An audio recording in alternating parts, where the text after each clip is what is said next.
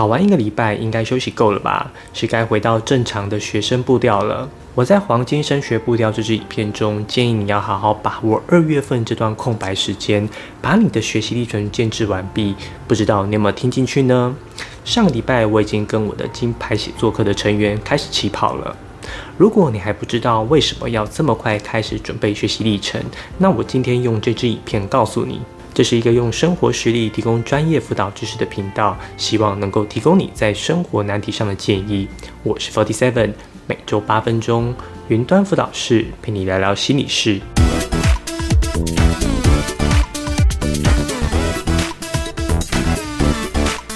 多数人都会用高三学习历程。高三的学习历程与高一、高二上传的资料有两个决定性的差异：一、大部分人会用高三资料进行个人申请；二、上传截止在三月底。为什么大家都要用高三资料呢？难道以前都没做？其实不是的。在一零八课纲推行了五年，我相信大多数的学校或多或少都会提醒学生学习历程的重要，从高一就开始积极准备的大有人在。只是还是会以高三为主的原因，是因为人性。现行的机制是，同学要自行从过往上传的资料库中勾选适合资料给大学校系审查。每所校系最多可以勾选三件课程学习成果、十件多元表现。同学从高一到高三，最多可以上传四十八件档案。我想，不管是谁，一定都希望可以把最好的资料拿给教授，而大多数同学通常高三会写得比较好。就算你高一时已经是全年级最优秀的，你还是高几率会勾选高三的档案，因为你会进步。比起高一、高二的懵懂无知，高三的你一定会写得更好。有同学可能会问，如果都勾选高三的，教授会不会觉得我们高中都不认真？其实不会。首先，你的认真不是只用学习历程制作数量来判断，还包括你高中的在校成绩、学测考试，有太多面向可以判断你的学习状态，而学习历程只是其中的一个小项目。之前有听学生提到，面试教授有问说，为什么都是高三的资料，高一、高二都没做吗？那位同学则回应，因为高一、高二比较零散，为了让教授比较容易阅读，他把资料整合完毕后再重新上传一次。教授听了也是点点头表示理解。要知道，教授要在很短的时间阅读大量的资料，如果你提供的都是散装的社团、比赛、奖状，其实很容易让教授感到烦躁。而高三下还有最后一次上传学习历程的机会，比较认真的孩子就会开始重新汇整过往的资料，只是这个时间上比较紧迫，以往都是寒暑假上传，高三下却得提前到三月底。这个时候课也没上完，活动也没办完，同学比较可以施得上力的，大概就是把过往资料重新整理一番。可是三月都在忙落点分析、选志愿，但三月底就要上传学习历程，时间是非常紧迫的。很多同学要拿资料给我修改，都是在上传截止前一天，那根本没有任何修改空间了。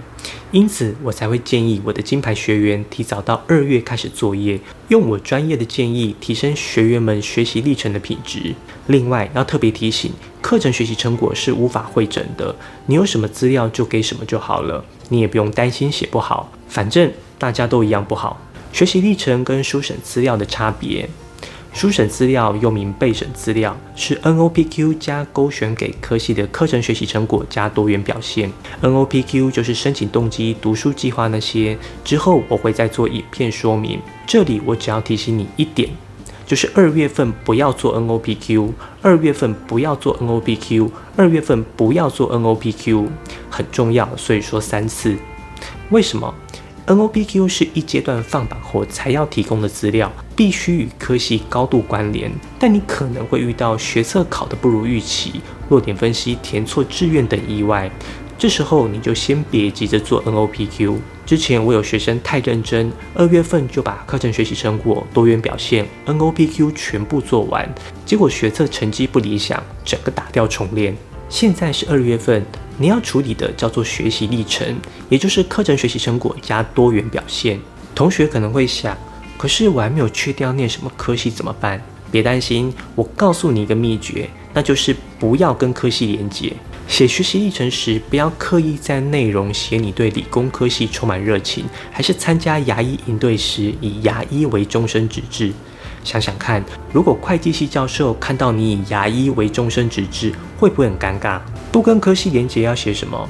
我建议你呈现个人能力。高中时期生涯转换的热点就是学测放榜那天，当你自然没考好，你会莫名的对社会科系感兴趣。没办法，谁叫我们都还是习惯用成绩选学校，而且现在大学选课越来越自由，先挤进有资源的学校似乎成为大家优先的考量。也因为未来科系选择上搭配着学测放榜这个不确定因素，提早建制学习历程就需要有所弹性，而最好的弹性就是呈现个人能力。当你可以在一份报告或活动中展现你的团队合作、资料处理、数据分析、阅读理解、巴拉巴拉等各种不同的能力，拿去申请任何科系都很万用。我在过去的这个礼拜四学习历程系列讲堂的直播中，有教大家如何在课程学习成果多元表现中完整的重置步骤，以及如何将个人能力变成个人标签的方法。